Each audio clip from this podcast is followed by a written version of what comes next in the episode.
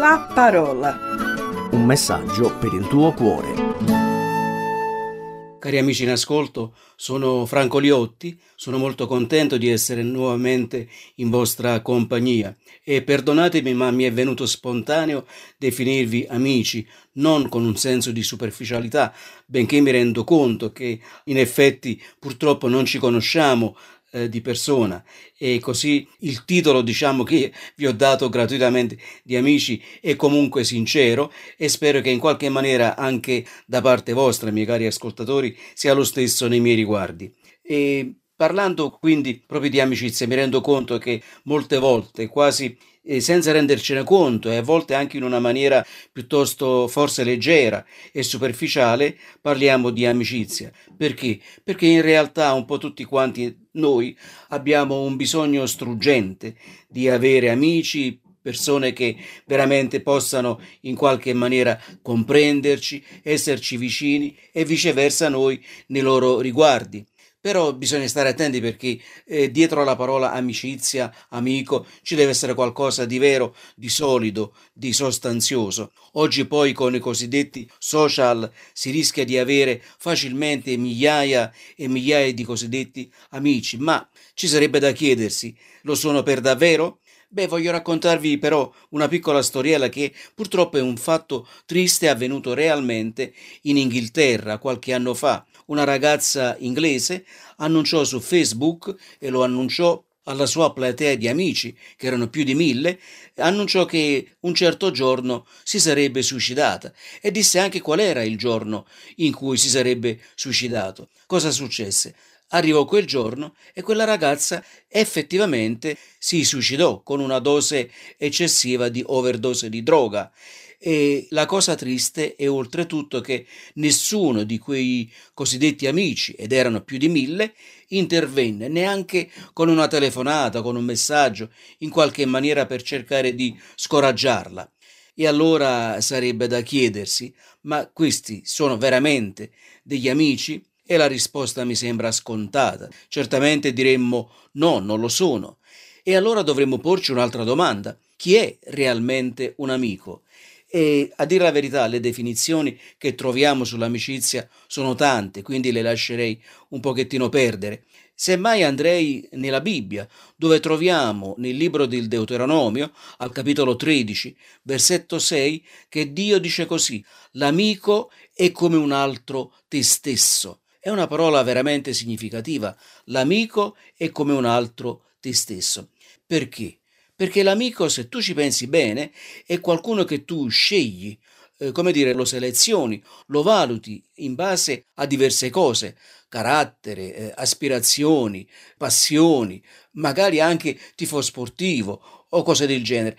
Cioè, nell'amicizia si cercano quelle cose il più possibile e il più numerosamente possibile che siano simili, perché è questo che poi va a cementare in qualche maniera l'amicizia. Invece è diverso, per esempio, con un fratello o con una sorella. Tu ti sei accorto a un certo momento della tua vita che quello lì era tuo fratello, ma non l'avevi scelto. Quella lì era tua sorella, ma non l'avevi scelta. Te la sei trovata, te lo sei trovato. Invece l'amico tu lo hai scelto.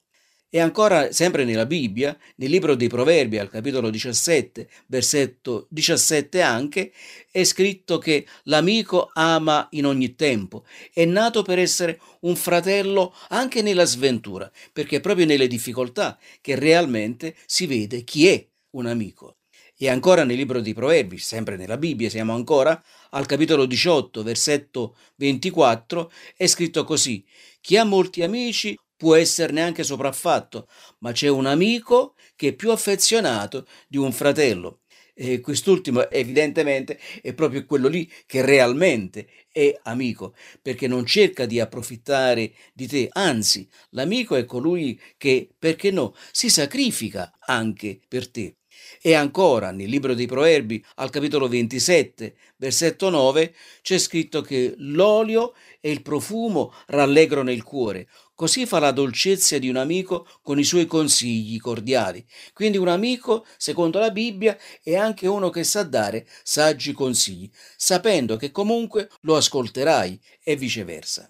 L'amicizia, bisogna dire, è importante, veramente è importante nella vita dell'essere umano. Dio ci ha creati in una maniera per essere socievoli e quindi nell'essere socievoli abbiamo bisogno di dare amicizia e di ricevere amicizia. E a volte succede anche che se non ne abbiamo di amicizie o se ne vogliamo altre, cerchiamo di crearci degli amici e magari cerchiamo di crearceli in un ambiente che magari è più elevato del nostro. E invece qui rimaniamo ancora sulla Bibbia, la parola di Dio, troviamo uno che invece è andato ben oltre le barriere sociali. E, e costui è il Signore Gesù Cristo, che frequentava ogni tipo di persona, al punto tale che coloro che lo vedevano male sparsero la voce che Gesù fosse un mangione, un beone, insomma un amico dei pubblicani e dei peccatori. E con questa definizione, peccatori, pubblicani, si intendeva, come dire, quasi la classe peggiore dei peccatori. E dato che Gesù, senza problemi, parlava e offriva la sua amicizia a ogni tipo di persona, fu classificato in questa maniera. Ma nel campo delle amicizie può succedere anche che delle persone cercheranno di spingerti a fare un pericoloso compromesso o una scelta pericolosa. Faccio un esempio che prendo ancora dalla Bibbia: Pilato, questo governatore che condannò a morte il Signore Gesù. Nel Vangelo di Giovanni, esattamente al capitolo diciannove, versetto dodici, leggo queste parole. Da quel momento era in corso esattamente il processo a Gesù, un processo che fu una vera e propria farsa, a dire la verità. Da quel momento Pilato cercava di liberare Gesù, perché aveva capito chiaramente che Gesù era innocente ed era stato consegnato dal Sinedrio perché lo trovavano come un ostacolo, trovavano in Gesù delle difficoltà insormontabili.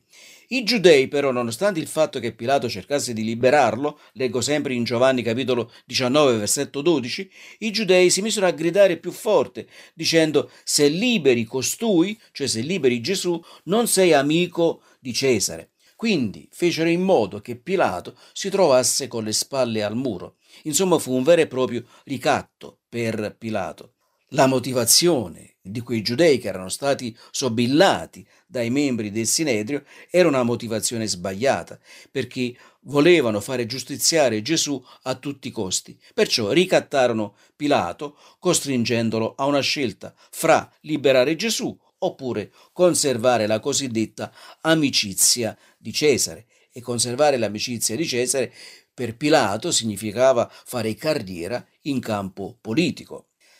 Invece l'apostolo Giacomo, eh, siamo sempre nella Bibbia, con il suo linguaggio estremamente forte ma chiaro, dice a coloro che si definiscono credenti che devono scegliere chiaramente di chi vogliono essere amici. E vi leggo qui alcune parole che scrisse Giacomo al capitolo quattro, versetto quattro. Dove l'apostolo Giacomo scrisse così: «O gente adultera, non sapete che l'amicizia del mondo è inimicizia verso Dio? Chi dunque vuole essere amico del mondo si rende nemico di Dio».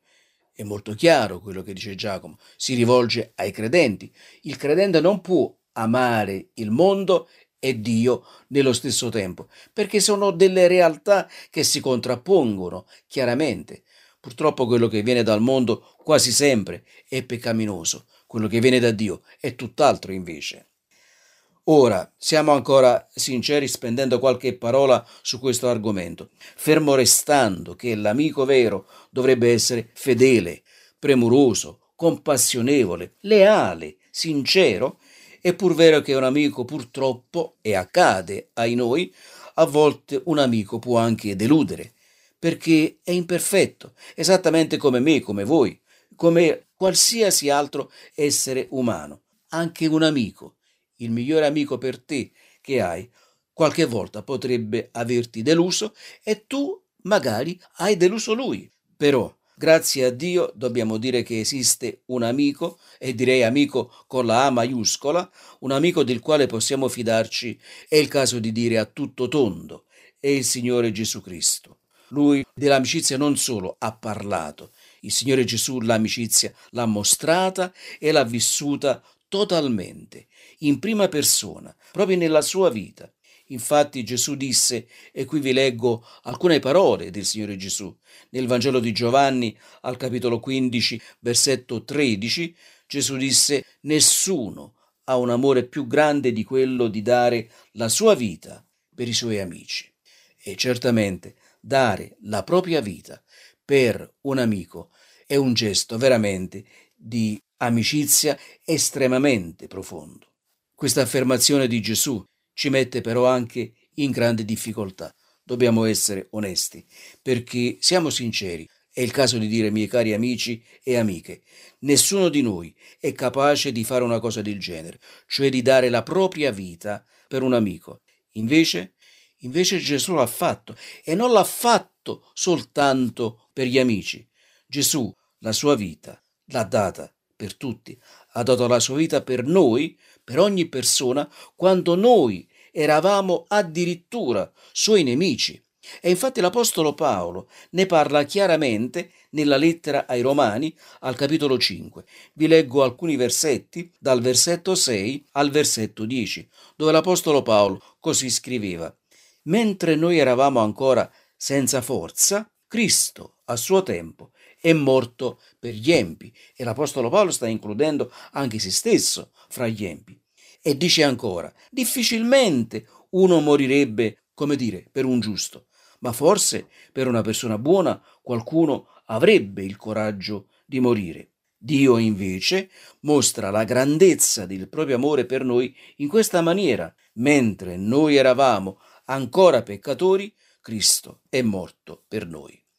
Tanto più dunque, dice ancora l'Apostolo Paolo, essendo ora giustificati per mezzo del suo sangue, saremo per mezzo di lui salvati dall'ira. Se infatti mentre eravamo nemici, vedete, eravamo nemici di Dio. Mentre eravamo nemici siamo stati riconciliati con Dio mediante la morte di suo figlio, cioè di Gesù Cristo, tanto più ora che siamo riconciliati saremo salvati mediante la sua vita. E allora, nel concludere, mio caro amico, sii sincero, ma non lo vorresti anche tu, questo amico, cioè Gesù? E allora consentimi di dirti, rivolgiti a Lui, parlagli semplicemente, sinceramente, confessa al Signore Gesù il tuo stato di confusione, di delusione, di pentimento e accoglilo come tuo Salvatore personale, come tuo amico, come Signore della tua vita. Accogli Cristo Gesù, semplicemente, per fede. E con queste parole voglio salutarti sperando con tutto il cuore che tu prenderai ora questa decisione. Che il Signore di Dio ci benedica. Ciao e alla prossima occasione. La parola. Un messaggio per il tuo cuore. Se ti è piaciuto questo programma, allora scarica l'app di C R C e scopri di più. Condividilo con gli amici.